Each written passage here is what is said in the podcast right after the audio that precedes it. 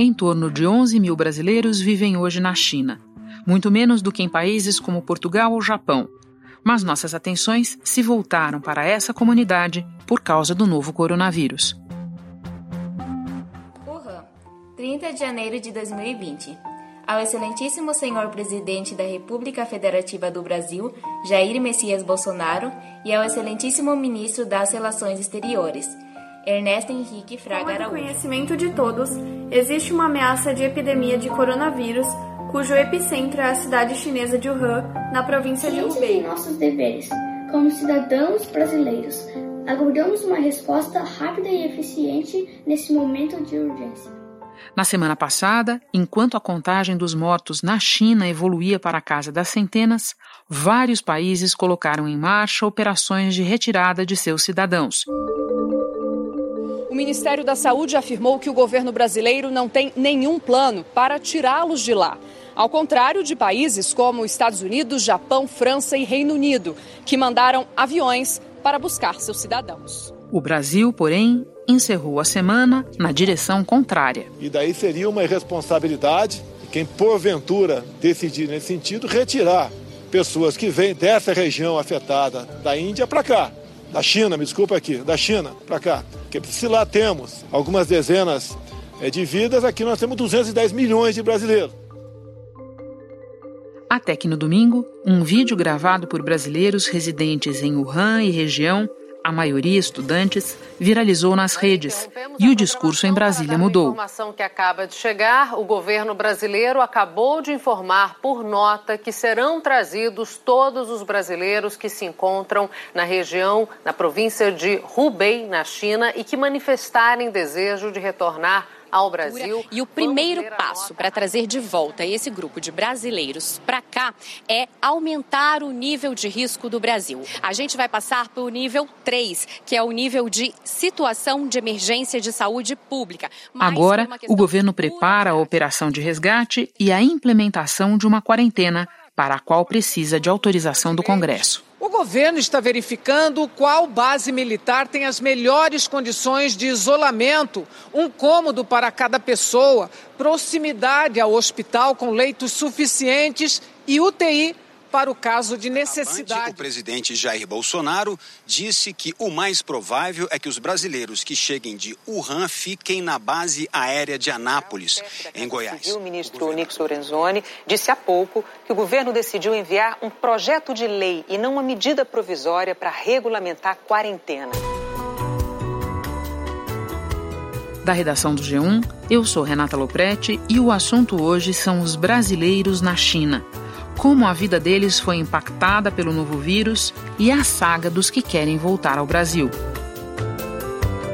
Começamos este episódio indo direto a Hubei, província que é o epicentro da epidemia, para conversar com Marcelo Alves Vasconcelos, que vive na China há três anos e agora, como outros brasileiros, não sabe se fica ou se volta. Depois voltamos para São Paulo para conversar com o doutor em infectologia Fernando Gatti, coordenador do Serviço de Controle de Infecção do Hospital Albert Einstein.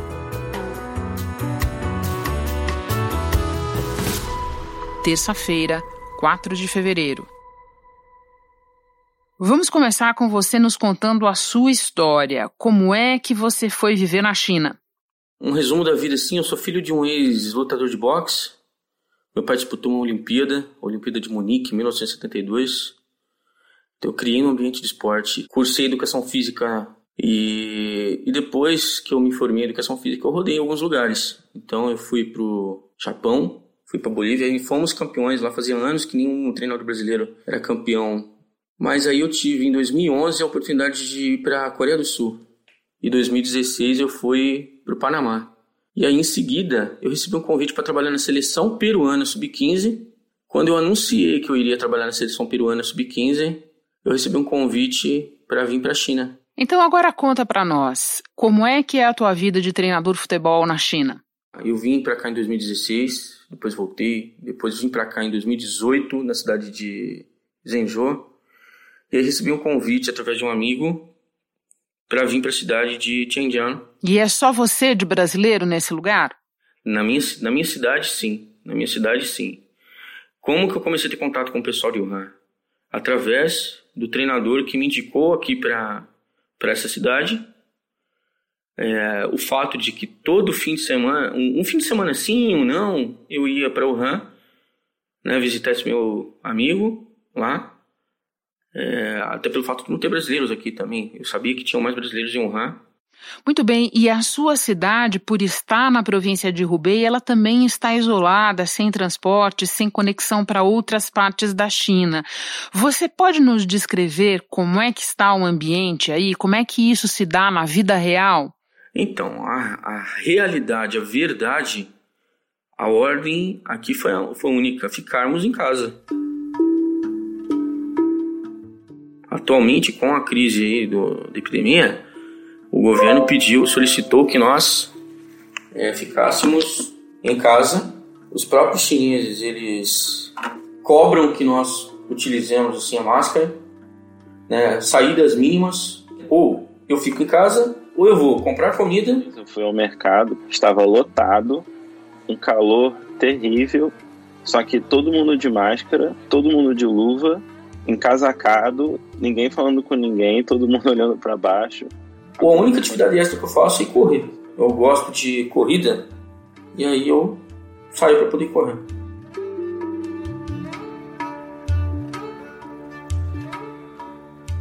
E quando você sai para fazer as suas compras, quando você sai para fazer as suas corridas, o que é que você encontra? Então, as, as ruas estão mais vazias, é, as pessoas meio que se evitam até de cumprimentar, inclusive, porque aqui, aqui na verdade, por ser uma cidade pequena também, e eu sou conhecido no bairro porque sabem que eu sou professor brasileiro da escola, é, todo mundo se cumprimentava mais. E a gente percebe o pessoal um pouco mais receoso até de se cumprimentar até entre eles também. Então, todo mundo está com a mesma rotina, é ficar dentro de casa ou sair para comprar alguma comida e já volta. Entendeu? Ou fazer atividade física. Porque como teve alguns folhetos que foram colocados em alguns condomínios aqui, é, incentivando a prática, então quem já fazia atividade física aqui continua fazendo. Então, você, que nem o horário que eu saio para correr, eu sempre encontro é, chineses fazendo caminhada, corrida, então normal. Você se teve que se preparar de alguma maneira para essa vida reclusa que você está levando dentro de casa? A ordem era hum, comprar comida e ficar o máximo de tempo dentro de casa. Então, a preparação, na verdade, foi mais essa. O governo central entrou e ele simplesmente deixou claro, por exemplo, falaram que eu não posso sair sem a máscara, se eu for viajar, eu vou passar por um exame médico e eu vou passar por uma entrevista. Você já imaginou no Brasil, você pegar todo mundo numa rodoviária de São Paulo, por exemplo, que tem um tamanho quase um pouquinho maior do que Guangzhou, todo mundo na rodoviária vai ter que passar por uma entrevista para saber se esteve na cidade infectada. Na Tinha uma, um planejamento para o Ano Novo Chinês, que eu passaria com a família chinesa, por acaso em Wuhan. E, e aí foi cancelado. Esse Ano Novo eu já estava preocupado com isso, ainda mais de ficar sozinho. É, anotei os endereços dos hospitais por perto, já vi como fazer a consulta, já falei com amigos brasileiros que também vão ficar isolados. E existe perspectiva de encerramento disso? Vocês é, é, receberam alguma informação sobre até quando essa política da reclusão deve durar? Então, pelas informações, mas isso aí não é oficial, tá? Pelo que eu converso com alguns amigos chineses aqui, o que falam é que o aeroporto abriria dia 8, mas parece que passou para o dia 10. E é, há uma perspectiva de depois do dia 13 é, decidiriam, no caso direto aí, das escolas, né? Marcelo, eu estou conversando com você e dá para perceber que você está tranquilo, que você está sereno. É, é, essa a reação da maioria das pessoas? As pessoas é, ficam abatidas com essa vida quase que exclusivamente dentro de casa ou você não sente isso? Eu moro num condomínio de professores.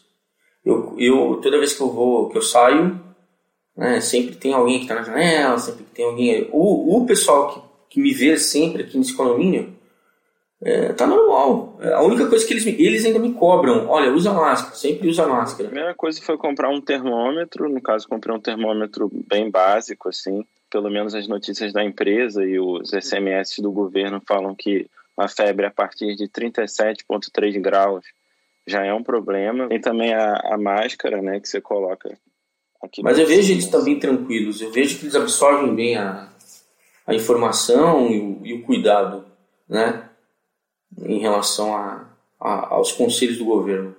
Marcelo, e o que é que levou você a se envolver, a participar da carta aberta e da gravação do vídeo dirigido ao governo brasileiro? Em relação a, a tudo que fizemos em grupo, e fomos ressaltar sempre que foi o grupo, é, foi um processo natural. Na verdade, o que, primeiramente, o que motivou de repente a gente se movimentar, primeiro foi, foram os fake news. Que tipo de fake news, Marcelo? Como eu converso com os meus pais todos os dias, os meus pais não se assustaram porque sabem que eu estou bem.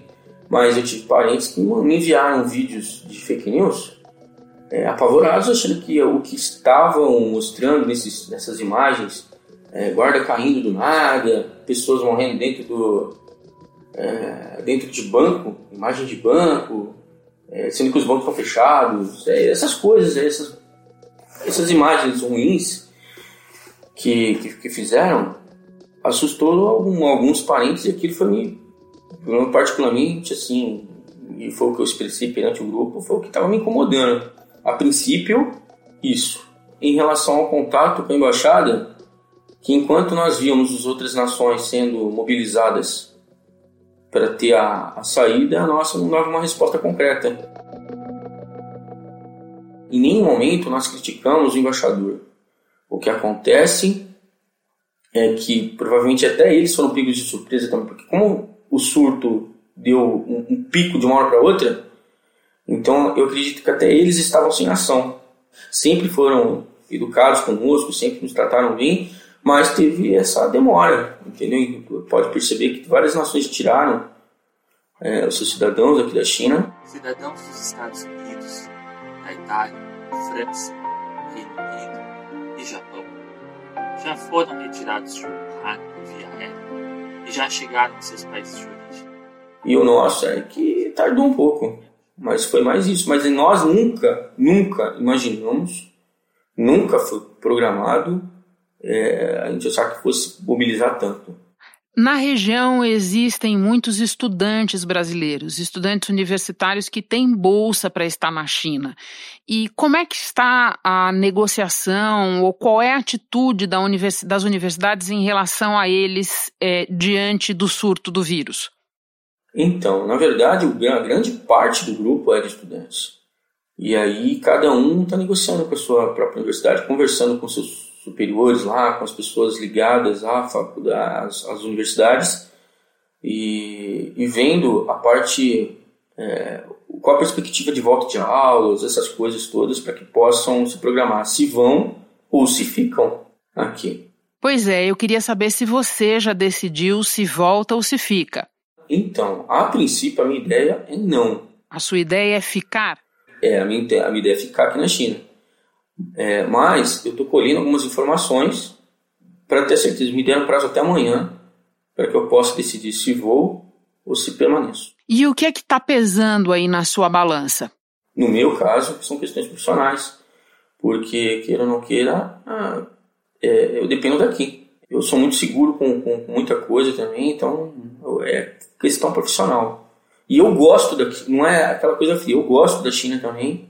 E com base na tua percepção e no grupo de brasileiros que você conhece, você diria que a maioria está em dúvida como você ou a maioria já sabe o que quer fazer?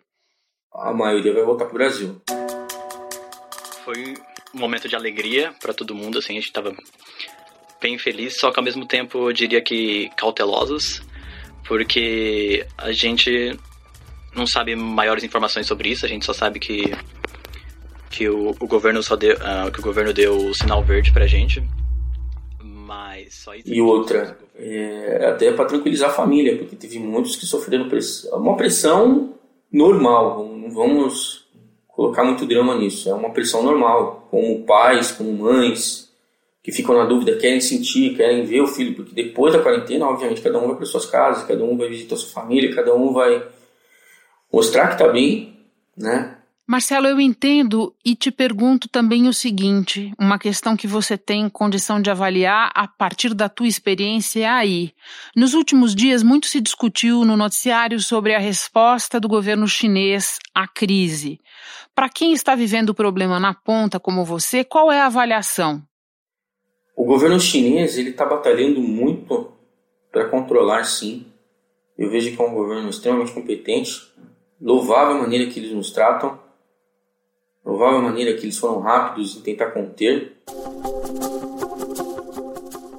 Marcelo, muito obrigada por compartilhar a sua história conosco. Que você tenha as melhores informações para conseguir tomar a melhor decisão para você. Boa sorte aí. Eu agradeço a oportunidade. E agora vamos conversar com o doutor em infectologia, Fernando Gatti.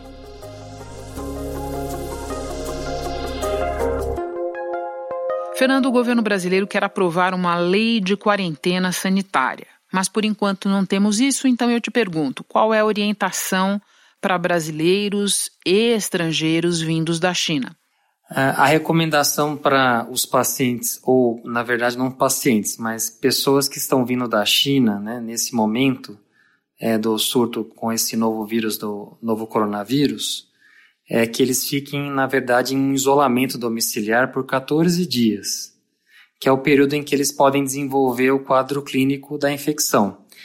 Então, nesse período de 14 dias, eles podem estar é, é, transmitindo este novo vírus para outras pessoas.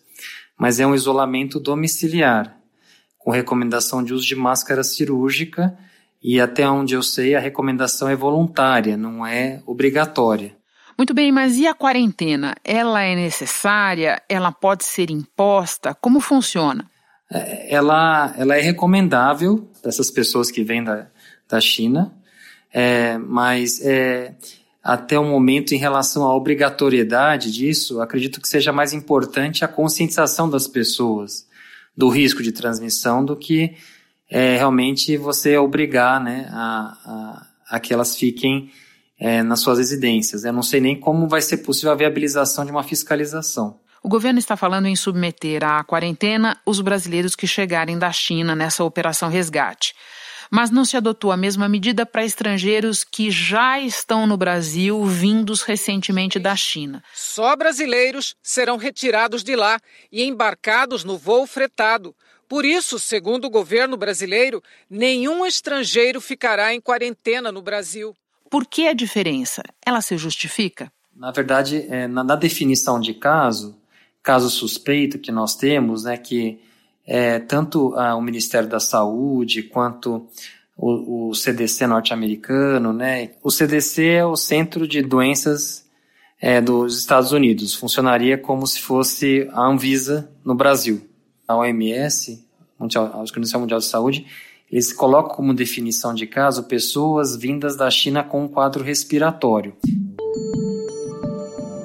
E aí não se tem nenhuma é, descrição sobre se a pessoa morava na China ou se estava passando como estrangeiro pela China. Então, na minha interpretação, independente se é se na verdade é um estrangeiro que passou pela China ou morava na China, ele passou pela China, ou seja, o local onde está tendo a transmissão, então ele deve ser considerado na definição de caso como caso suspeito, caso ele apresente sintoma respiratório.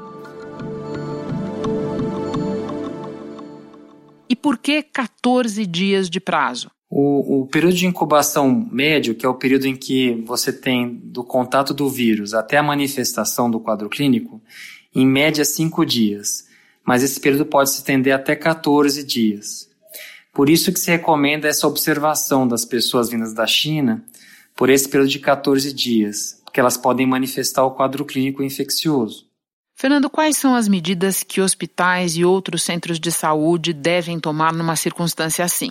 É, o principal é, eu acho que o principal é, é você trazer informação adequada, né, para os colaboradores profissionais de saúde com relação à forma de disseminação e prevenção da doença. Então a gente aqui no nosso hospital nós investimos bastante nessa parte de educação com a produção de e-learnings para os profissionais de saúde, é, é, atualização semanal de material sobre manejo é, de casos suspeitos pela infecção pelo novo coronavírus, né? Também organizamos reuniões se semanais, a cada três vezes por semana, mesas de crise no hospital para debater é, como a gente consegue identificar precocemente é, esses casos que chegam pelas nossas portas de entrada, seja para uma medicina diagnóstica, seja para um pronto atendimento. É, então, e, e, também a produção de material também para as mídias, né, para conscientização. O mais importante é você fornecer uma informação é, adequada, né, para que o profissional tenha é, o conhecimento para poder se prevenir. Antes do embarque, os passageiros terão que assinar um documento se comprometendo a ficar em quarentena quando chegarem ao Brasil. Quem estiver sob suspeita do novo coronavírus não embarca. Bom, e a pergunta que nós sempre fazemos, porque a demanda por essa resposta é permanente. Para as pessoas que estão preocupadas com a doença, quais são as melhores precauções, as melhores práticas? O importante, como a gente, por enquanto, nós não temos casos confirmados no Brasil, ou mesmo a transmissão autóctone, ou seja, a transmissão em nosso território, né, de um paciente para um outro. Então, a princípio, no momento, a gente deve é, seguir as recomendações normais que nós já utilizávamos, que é a questão da importância da higiene das mãos, da famosa tosse com etiqueta, né, que ou seja, tossir e espirrar usando um lenço, né, e em seguida higienizar as mãos, né. Acho que isso é importante não só para o novo coronavírus, mas para os outros vírus respiratórios, né, em que a gente realmente tem contato, né, no dia a dia. Não é recomendável ficar usando máscara cirúrgica, Importante esclarecer isso, Fernando. É, é não, não tem necessidade alguma ficar usando máscara cirúrgica é, em locais aglomerados, em, aglomerações é, como escolas, creches, é, locais de trabalho, cinema, teatro. Não existe essa recomendação por, pela ausência mesmo do vírus aqui entre nós. A gente não tem transmissão aqui, no, aqui realmente é, no Brasil. Fernando, muito obrigada pelos teus esclarecimentos. Um bom trabalho para você aí. Obrigado.